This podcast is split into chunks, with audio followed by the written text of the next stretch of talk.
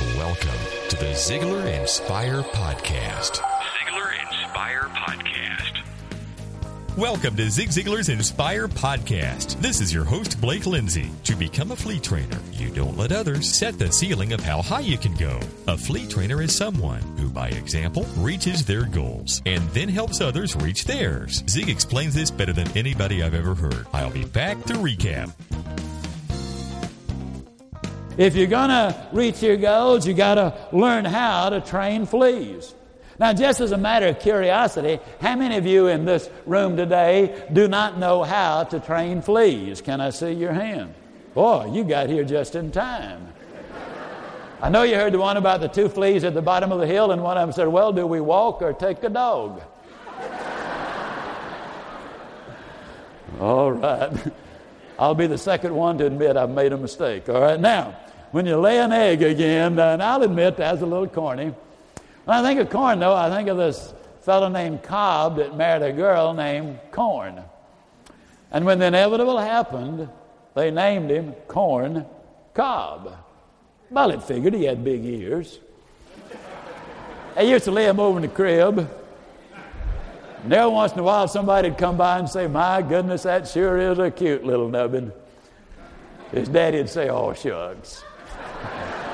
Well, it wasn't long for his up stalking all over the house. Well, anyhow, I suppose that is enough corn. Well, you train fleas, you train fleas by putting them in a jar. Now, fleas, and you put the top on, fleas will jump up and they'll hit the top over and over and over and over and over and over and over. You watch them jump and jump and jump and jump and jump, and then suddenly you will notice that though they continue to jump, they are no longer hitting the top. Then you can literally take the top off, and they will continue to jump, but they literally cannot, cannot jump out of the jar. And the reason they cannot jump out of the jar is because they have conditioned themselves to jump just so high. Man is exactly the same way. Starts out in life to write the book, to break the record, to climb the mountain, to do something significant. Along the way, he bumps his head, stubs his toe, makes some mistakes, and all of a sudden uh, loses that marvelous concentration and confidence and creativity and becomes a sniop. Now that's spelled S N I O P. That's the person who is susceptible to the negative influence of other people. The classic example is the four minute mile. For years and years, athletes had uh, said, I'm going to break the four minute barrier. But when they made that statement, the coaches would get their stopwatches out and say, Man, you might can get it down to 402, but you'll never break that barrier. The doctors were saying, Man, they put the stethoscope on the heart, your heart will come right out of your body. There is no way you can ever run in less than four minutes. And for years and years and years, athletes tried valiantly to do it, but could not. Then one day, a flea trainer named Roger Bannister from Britain ran a mile in less than four minutes. Almost immediately after him, Landy of Australia broke the four minute barrier. And since then, over 500 individuals have run that race in less than four minutes, including a high school student and a 37 year old man. This year, John Walker of New Zealand, who has run over 130 sub four minute miles, is now 40 years old. He's in training right now to break the barrier again. There have been at least six different races where eight young men, all in that same race, broke the four minute barrier. Now, is it because they all of a sudden got that much better physically? Did the equipment improve that much? It might have improved some. But when Roger Bannister, who followed every principle of goal setting that I'm talking about here, he measured every stride. Number one, he's a superb athlete. Number two, he got in marvelous condition. Number three, he recruited three other guys to serve him, serve as his pacers in that race, and he had targets along the way. He knew how long his strides were, how many he could jog or run in uh, 440. He broke it all down. And when he broke the barrier, then athletes all over the world realized it was not a physiological barrier, it was a psychological barrier. That's an important difference. Flea trainers, in case you're missing the point, flea trainers are people who literally jump out of the jar. Flea trainers don't tell other people where to get off, they show them how to get on. Flea trainers understand that you don't try to see through people, you try to see people through. Flea trainers understand that you can have everything in life you want if you will just help enough other people get what they want. You want to reach your goals. You got to have that flea trainer attitude. You got to understand those principles that just because somebody else did or didn't has nothing whatever to do with your abilities. And yet I've seen it happen so many times. A salesperson breaks a record. And then somebody comes along and says, if she can, I can.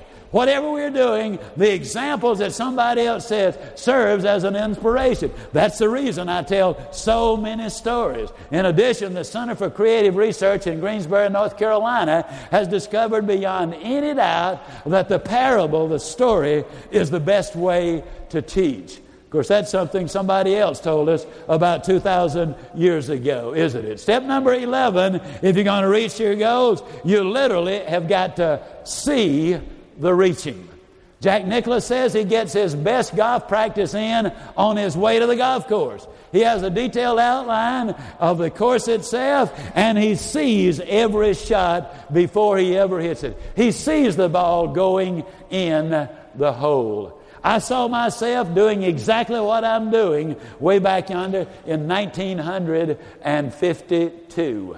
It took me 16 more years before I could do it on a full time basis. And in those 16 years, I had to do a lot of other things. I was a salesperson to support my family. But the dream, the vision never left me. I could see myself there. When I hung that person, that fella in the jockey shorts, in my bathroom there on the mirror, I literally saw himself hundreds and hundreds of times. And I kept saying, Now that's the way I am going to be. I could could literally see the reaching. So enormously important.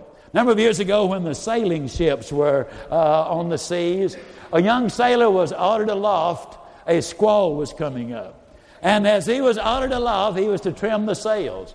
When he was climbing up, he made the mistake of looking down. The turbulence of the sea and the roll of the ship caused him to become nauseated. He started to lose his balance. An older sailor underneath him said, Look up, son, look up. He looked up and regained his balance. The message is if the outlook is not looking good, try the uplook. It's always good. Helen Keller put it so eloquently when she said, If you keep your eyes on the sun, you will not see the shadows. We need to see ourselves as already being there. See ourselves in our relationship with our mate as having a happy one. See ourselves with our children in a good relationship. See our students in the proper light, and we will deal with them altogether differently. You treat people exactly like you see them, and the way you treat them has a direct bearing on their performance. I can tell you that as a parent, that parental expectation has a direct bearing on our children's performance. I can tell you as an employer that employer expectation has a direct bearing on their performance. I can tell you as an educator uh, that my expectation of those I'm teaching has a direct bearing on their performance. If you're going to reach those goals, you need to do it now. Tomorrow has been described as the greatest labor saving device of all time. We use it a lot of times. I'm going to do this tomorrow. I'm going to do this when I have time. I'm going to do this when. The truth of the matter is, ladies and gentlemen, uh, the present is now.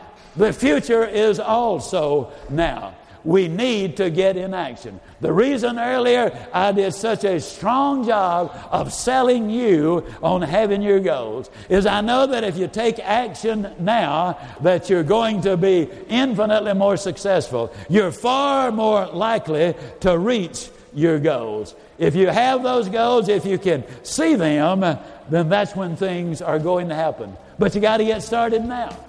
Are you a SNIOP?